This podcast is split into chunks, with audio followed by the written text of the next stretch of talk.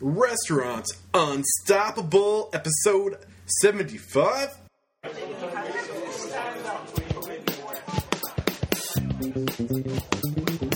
Welcome to RestaurantUnstoppable.com. Listen to successful restaurant professionals as they discuss the tools, tactics, and services they use to better lead, manage, and market their restaurants. Join our community and make your restaurant dreams unstoppable. Here's your host, Eric Cacciatore. Yo, what's going on? All you unstoppable restaurant professionals, it's your host, Eric Cacciatore, and this is the podcast for personal growth in the restaurant industry. And we do that by listening to the stories and taking the advice from some of the industry's most successful restaurant professionals. Uh, so, I have a great show for you today. Uh, it's really going to be a doozy.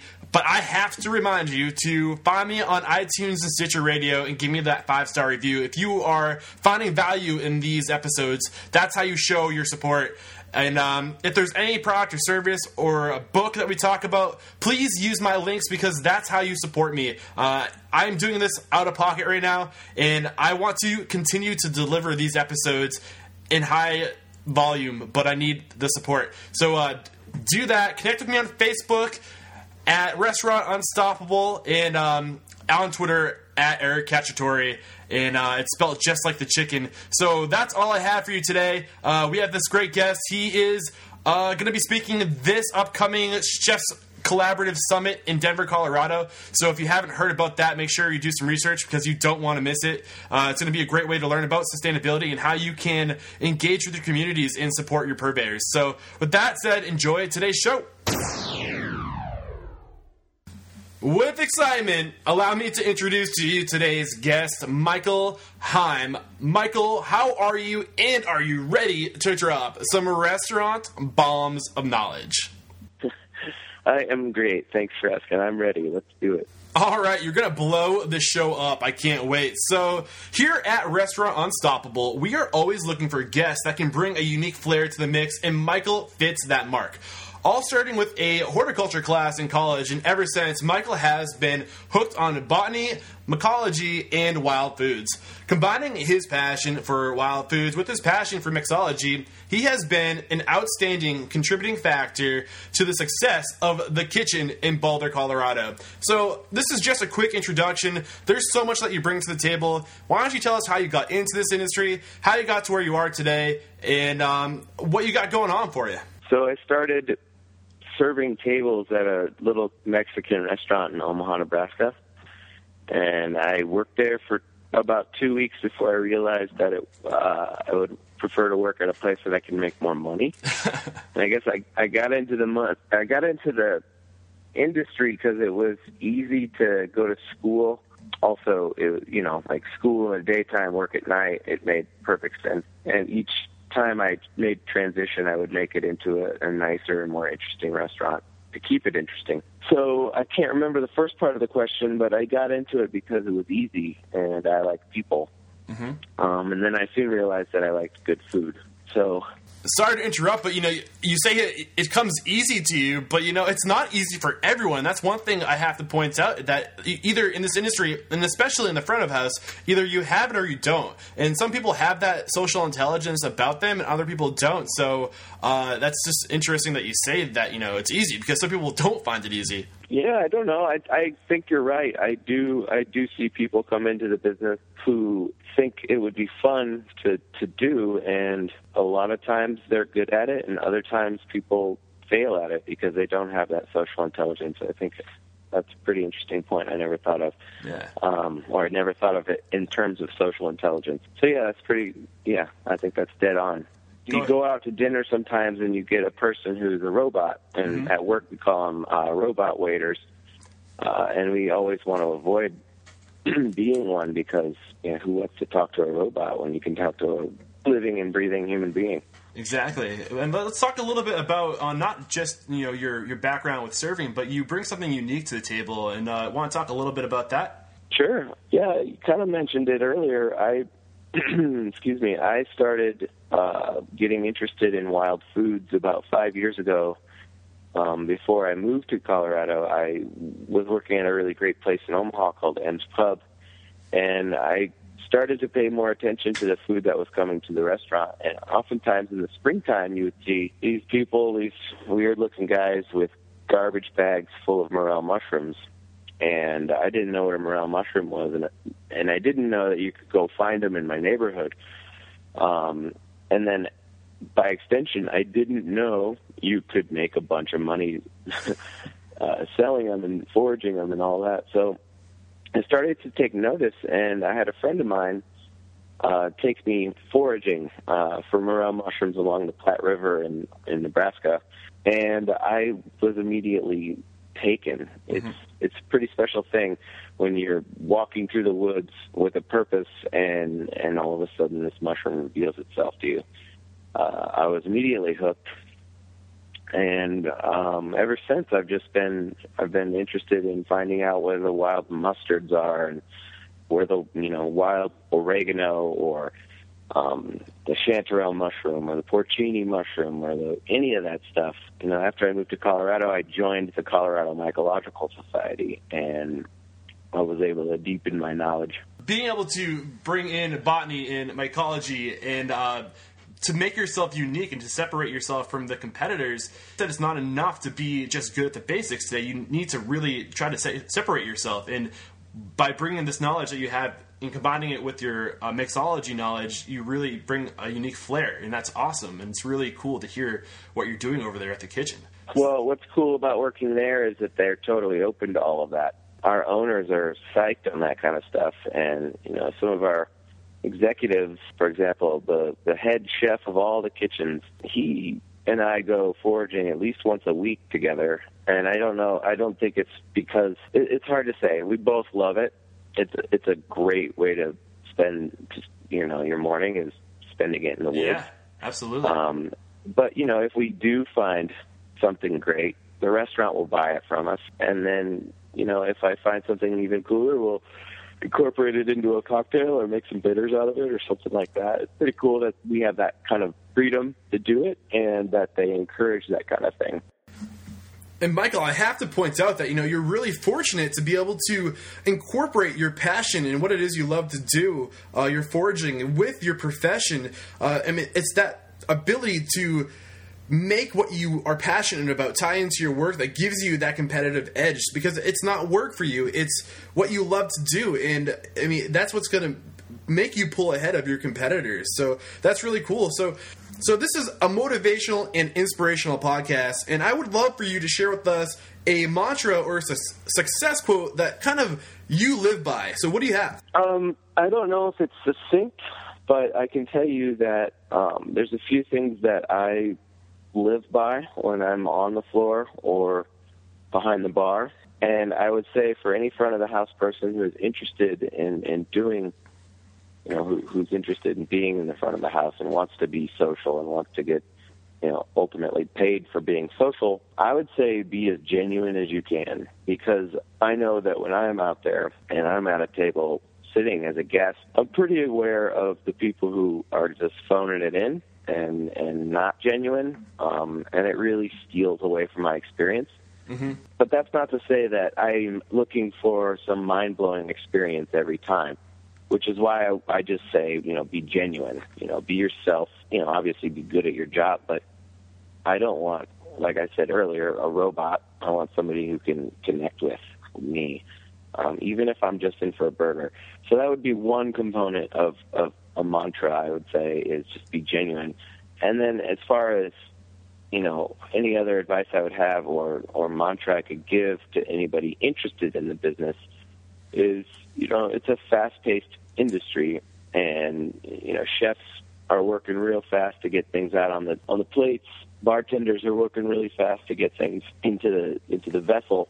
So I would say there's an urgency that needs to happen when you're on the floor because these other components are coming together at a very quick rate. And, you know, if you slack around and you don't get it to the table in a timely way, it doesn't make any sense for them to be busting their balls to do it if you're just going to take your time.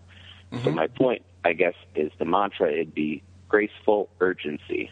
Don't look like a crazy man running around on the floor, but you know, get things done in a graceful and timely way. So graceful urgency and be genuine. I love it, man. It, that's such great, you know, um, both great mantras to live by in this industry. And I really do feel like being genuine is at the core of being hospitable. Uh, you have to be real. Yeah. And yeah, you mean you just nailed it. And, um, you know, it's I, one of the reasons why I love the indie restaurant industry too, is because you have a chance in these independently owned restaurants to kind of have the chance to be yourself. And a lot of chains or corporations, you have to kind of go along with that corporate image and you have to pretend to be something you're not but that's what i love about these these uh, independently owned operations where you have a chance like the, the owners see they want to bring out the uniqueness the the genuine uh, aspects of their employees. So that's so cool. And uh, like you said, graceful urgency, uh, all incredible, you know, mantras live by. Thank you for sharing both of those with us. So now that you shared these mantras with us, um, let's talk about your it factor. What is it about you that you think has made you so successful in this industry? Yeah, I have a skill that I feel very fortunate to have, um, in that I'm able to attune to my guests, um, and and pretty much every time I can I can figure out what they need from me. Not specifics. I don't know that that person wants a gin martini or that person wants you know X, Y, or Z. My approach has been to feel the guest's energy and to to relay that or re, reflect that back to them. Mm-hmm. So I can tell when somebody wants to be wined and dined. I can tell when somebody doesn't want anything to do with me and they are there specifically for service and they want to get in, they want to get out. I have a pretty good knack for that, and that's been my talent, I think, and that's why I've been successful. And I think it all boils down to being genuine because if you're putting up a big front and if you want, you know, to put on your show, you don't have any space for that uh, that attunement to happen, and you're you're unable to actually make that connection and be like, oh, okay, this guy, he just wants to have his cheeseburger, his glass of wine, if he wants to move on. Mm-hmm. You know, if if you if you're so worried about like the spiel, um, and and this and that, then you're not going to catch that this guy doesn't have, have you know any interest in connecting with you, or you know if you and the same works in the other way is is if you know you're so worked up on oh I got to say the special this way and it's got to be said all the details that you know I'm going to get gummed up on this you're not going to be able to connect with that guest and and feel that that person wants something else because you're all worried about what's in your head instead of what's in the in the energy between you you know, absolutely, Michael. And, you know, there's no more important time and then in the present. And it, what you're saying just reminds me so much of this book that I finished reading, uh, Daniel Goleman's Social Intelligence, and you have no idea just how socially intelligent you are. Uh, everything you're saying is verbatim the, in the text of you know you you have to be in tune to what he calls the low road, which is basically the body language that's going on between you and the people you interact with. Uh, you have to be able to pick up on those social cues that not everybody has the ability to do, and uh, to, to be able to instinctually know what your customers want is an incredible skill. Uh, so I'm just so excited you shared that. So tell us about a time that this it factor of you know being attuned to your guests helped you get to where you are today, or you know, bring us to a story, like bring us down to the moment of when you used this it factor. There's one story that comes to mind. I'm not sure if it hits the mark of what you're asking, but I could share it anyway. Years ago, I misread the table um, you know, I just got done talking about how reading the table is the most important thing, and and what happened was I had this really great um, rapport with this table. It was three gals and a guy.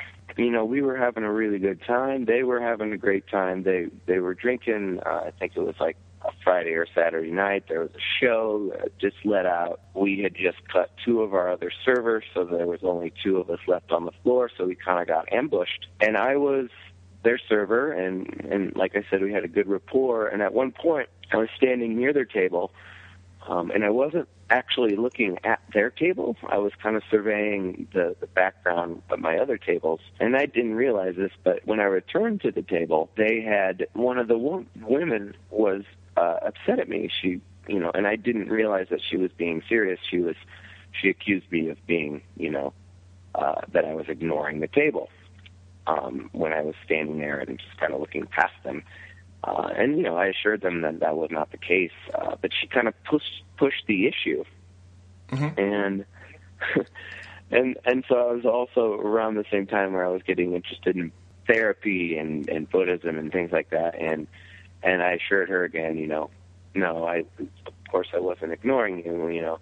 And then I, after she continued to push the issue, I I blatantly just said to her because I thought of I thought our rapport was there. I thought the table and I had a connection.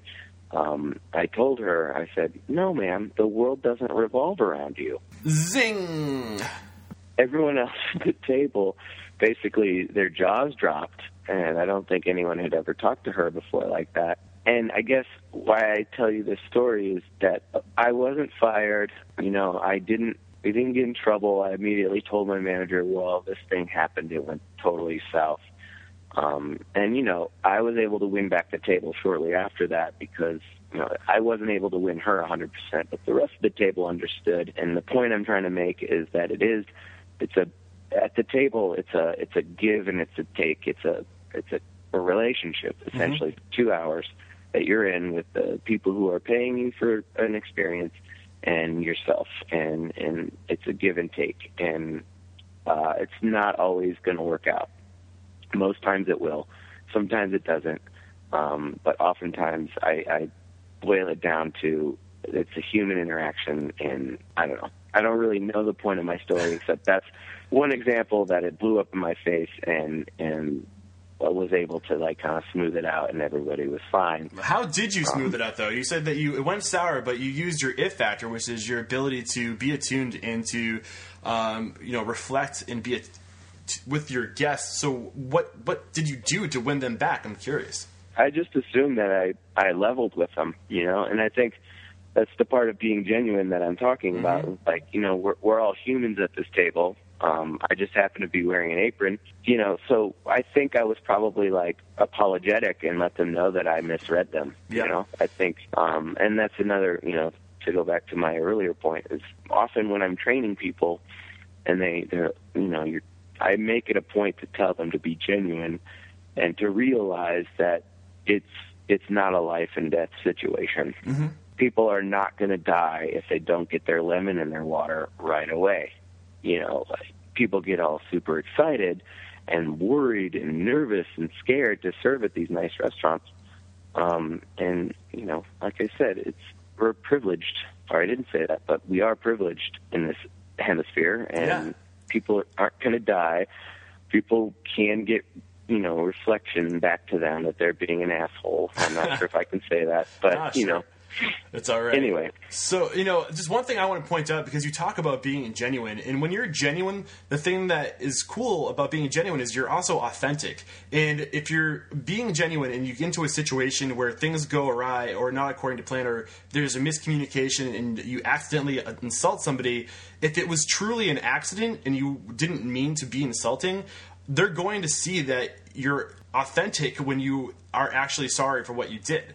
And when they see Yeah. that you you like truly are like, oh my god, what did I do? I'm so sorry. I thought we had this rapport going. I thought you know you're going to see this as a joke. They're going to see that you're authentic and that you really do care and that you are upset about whatever it is. And when you have Right. that genuineness and that authenticity about you, it's people can just pick up on it.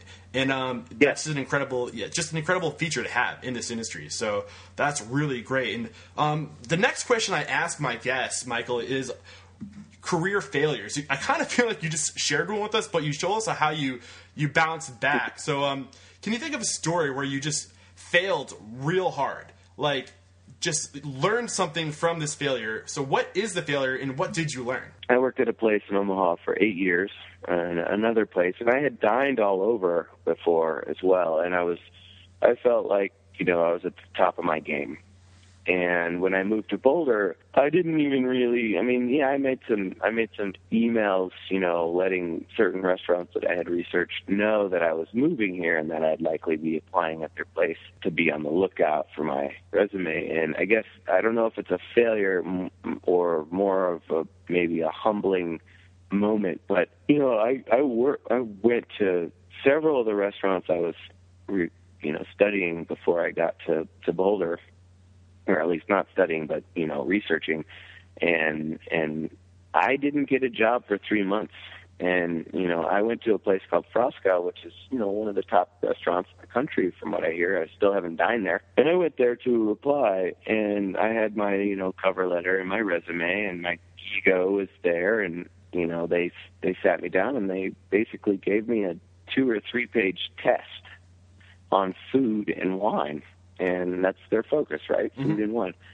And I I was so humbled because I wasn't able to complete most of it, and and so I walked out of there, you know, quite humbled, and and that's when I realized that I was in a totally different place, and that where I came from wasn't as amazing as I thought. So I would say that my failure um, was ego. You know, I thought I I had it. You know, I was you know this is my thing. I'm really good to with people.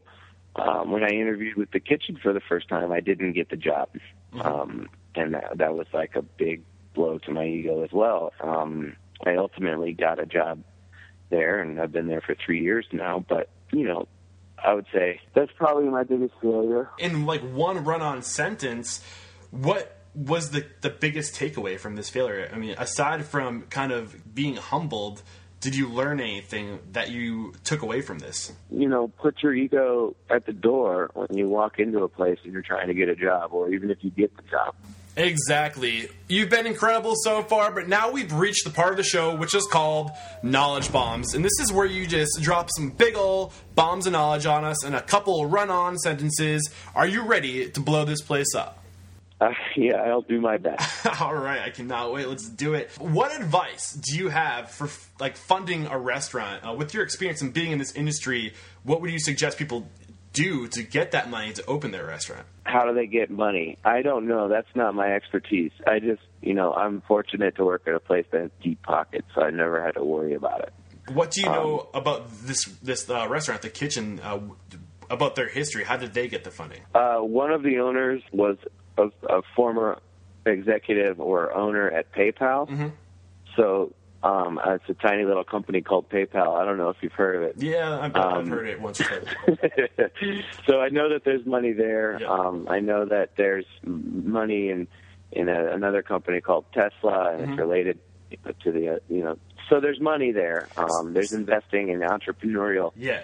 Uh, So, in a roundabout capital. way, like you could just say, a good way to find the funding is to align yourself with somebody that has the shared passion and the the pockets. Um, and then that would be a perfect answer. there you go. Awesome. All right, the next question I have for you, Michael. What advice do you have for hiring good people? I'm not sure if you're involved in the hiring process, but I know you have that experience with the interviewing. And be, so, what do you have for us? What advice? I, I think staging is a very important thing. Mm-hmm. Um, having somebody, if no, if you don't know the word, people come and they basically work for free for a few hours, and you get to feel their energy. You get to see how they interact with people.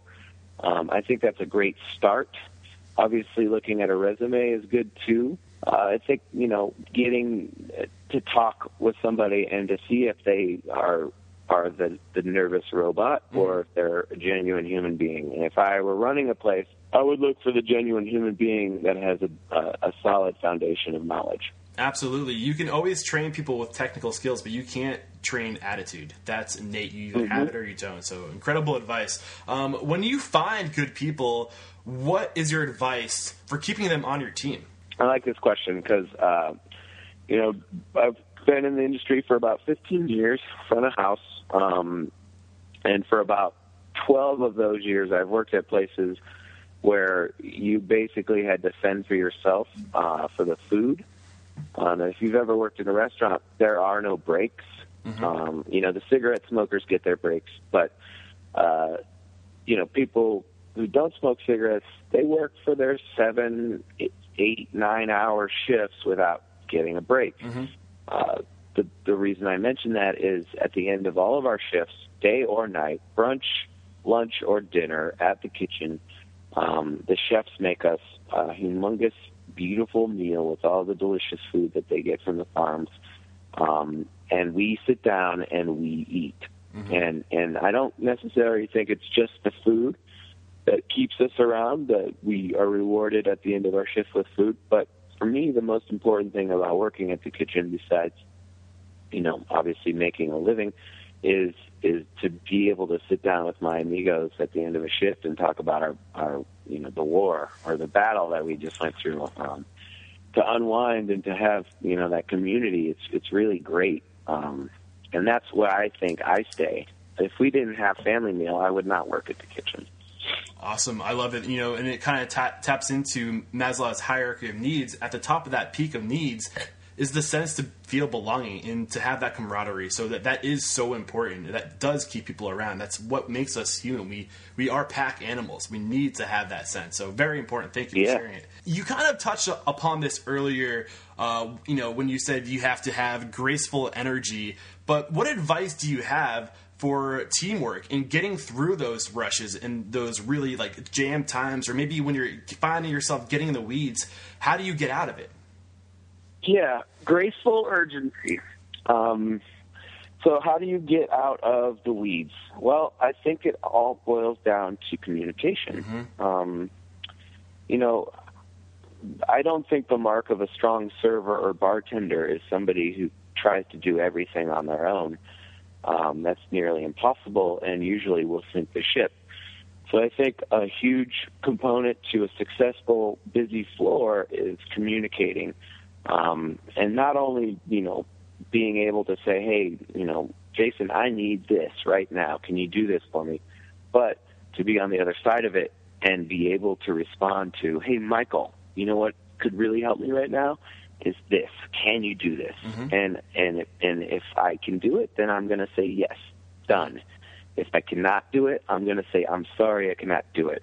It's just very quick, immediate conversations that need to happen um, in the in the thick of it, and and without those conversations, the ship just sinks. So I think first and foremost, communication. Hey, we're out of this, or hey, listen, um, you know, this table right here needs this for me, and I can't do it. Can you do it? Absolutely. Um, you know, and don't be afraid to ask for help. Sometimes you get in jams, you might notice somebody isn't as busy as you. Uh, don't be afraid to ask, and vice versa. If you see somebody in a gym, don't be afraid to ask if they need help. Where this is a you know Yeah. One for all and all for one, right?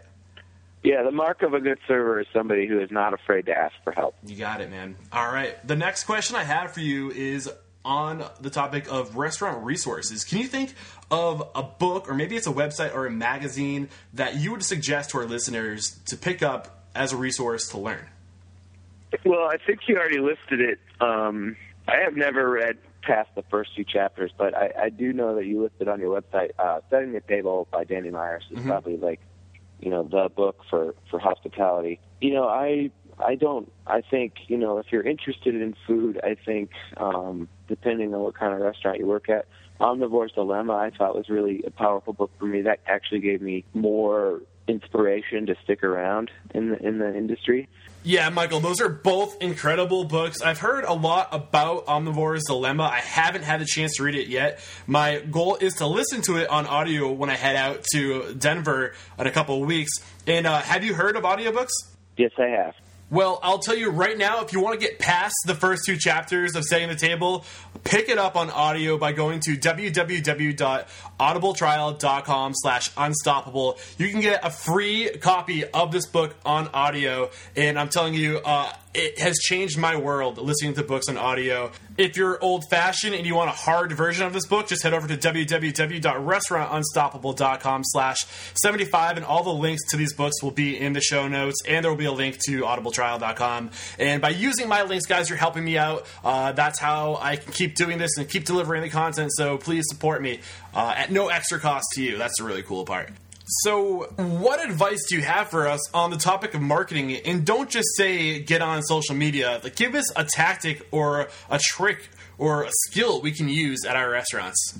Um, so I've always been a, in restaurants that marketing was mostly word of mouth, and and I think that's probably the most powerful way of doing it. Um, we talk a lot about at work. We'll have meetings about you know upselling and and if that's the appropriate thing to do and um, and and what we we've talked about is if we can give good service and give her people a super awesome experience, then obviously they're going to tell more people about that experience.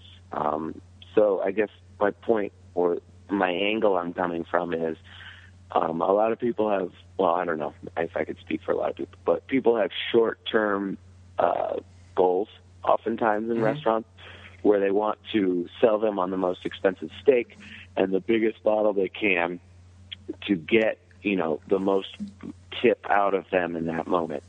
Um, and, you know, that might be what that person wants, that guest. But if you think about upselling in the sense of that guest will come back, I will be working here, they will spend more money. Um, it's it's another it takes on a different meaning. So you know, word of mouth. So if you're able to create this experience, you know, and not trying to sell them the most expensive stuff for short-term gain, but to actually sell them stuff that you believe in, and when they have that and they have that experience and they love that experience, they're going to tell you know so many more people, and they're going to come back and ask for you, and that, in my opinion, is upselling, and it's also um, you know marketing. Absolutely, Michael. You couldn't be more spot on. Like when we're upselling, we don't want to be thinking about how we can benefit ourselves, but it's always about how we can benefit the guest and how we can make that experience more memorable. And I think what they call what you described as uh, four walls marketing, and that's what TGI Friday uh, based their whole marketing campaign off of. So thank you for sharing that. It was such incredible advice. Sure. So now let's talk about uh, giving us a completely objective review on a product or service, uh, how we can implement new technologies into our restaurant to be more productive, more proficient, have better communication, uh, and be more profitable. Uh, can you think of any? re- You know, services or products you can be completely objective on and uh, suggest to our listeners. Um, I, I, I think ScheduleFly. We use it at work. Uh, it works pretty well. I haven't tried any other software, um, but it works pretty well. And you know, uh, I think you know we also have an HR, um, an HR software that we use for the whole company, and and it's called UltiPro.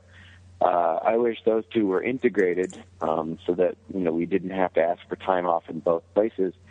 Uh, but you know, the UltiPro is more HR geared, and ScheduleFly is obviously more related to scheduling. Um, so those two pieces of software are, are you know, pretty good. I I, I don't have it to, anything to compare it to. You know, it, it definitely beats uh, the calling tree that I'm used to from from years ago. Um, Yeah.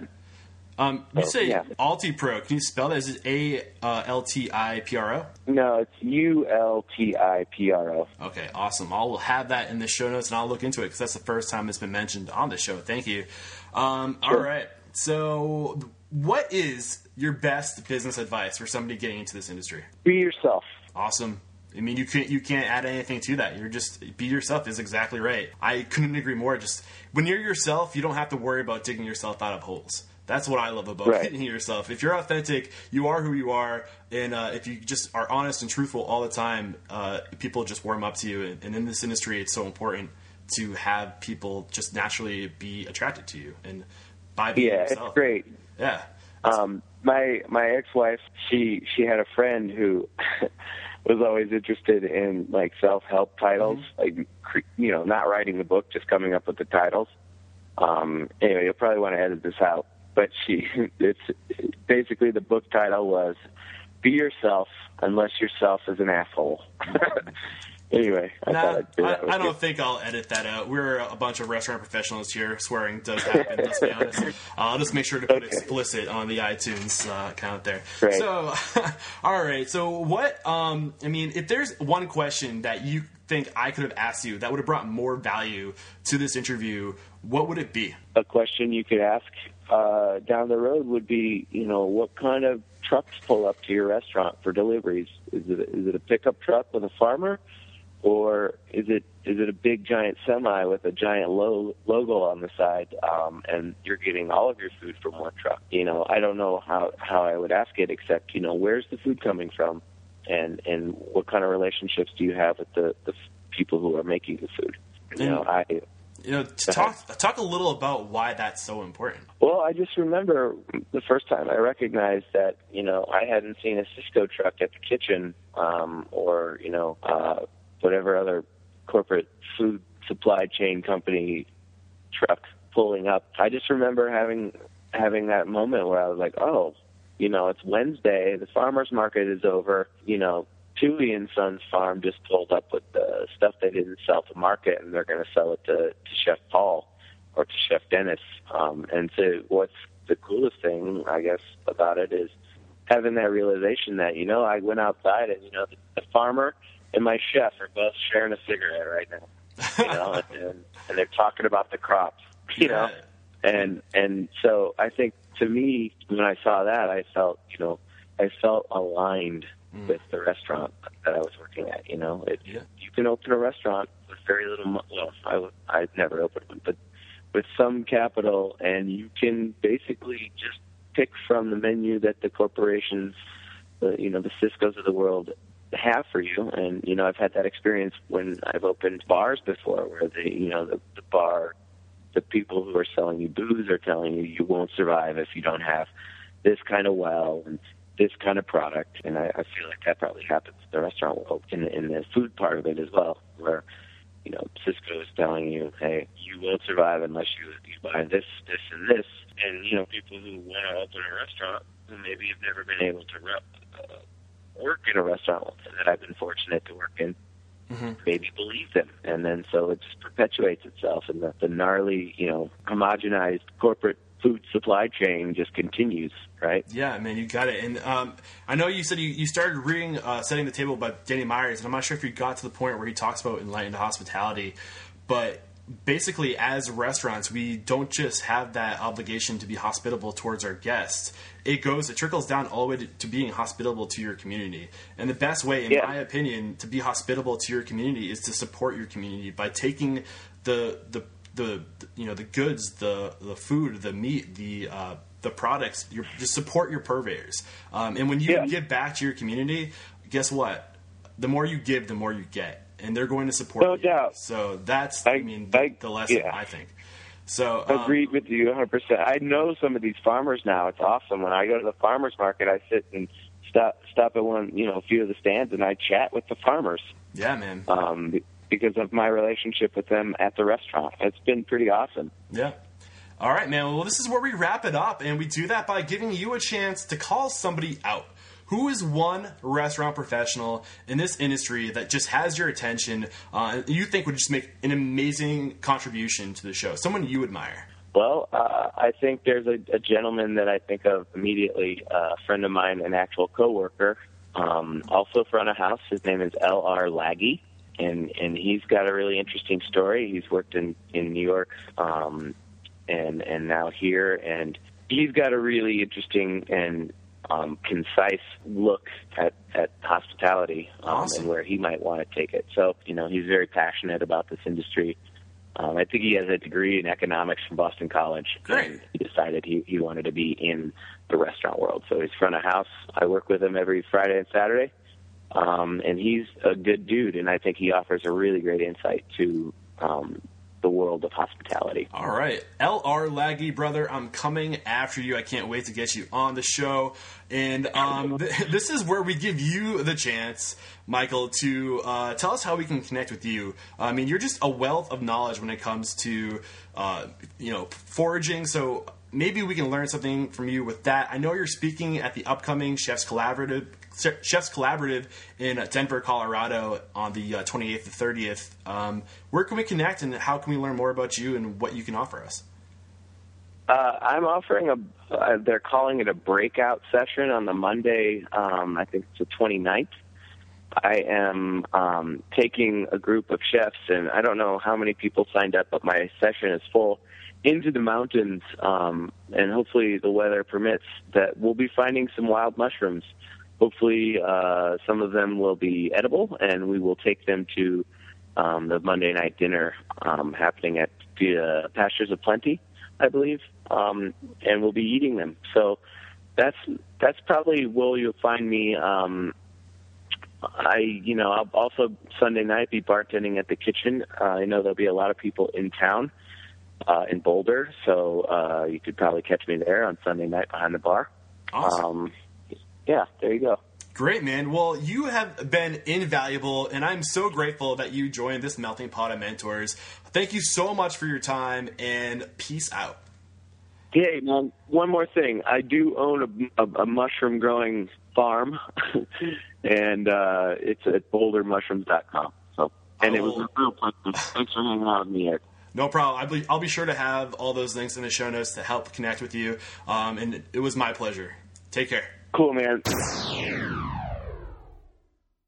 Michael, such a pleasure having you on the show, dude. Uh, everything you had to say was pure gold, and we are all better now after listening to you and your advice. So, I'm not going to go on. This has been a long show, so we'll just keep this short. Um, having Michael Heim on the show is a part of the bigger picture of trying to spread and create awareness about the Chefs Collaborative Summit taking place in Denver, Colorado this year. Uh, so, if you haven't gotten your ticket and you want to go head out to the summit, uh, head over to the show notes, www.restaurantunstoppable.com slash 75, and you will find the links to Chefs Collaborative. And it's not too late to get your tickets. And uh, you can also find links to the books and the services that we discussed in today's episode if you want to dig deeper and uh, learn how you can leverage these tools and these resources to make your restaurant just a little bit more unstoppable. So until next time, guys, peace out.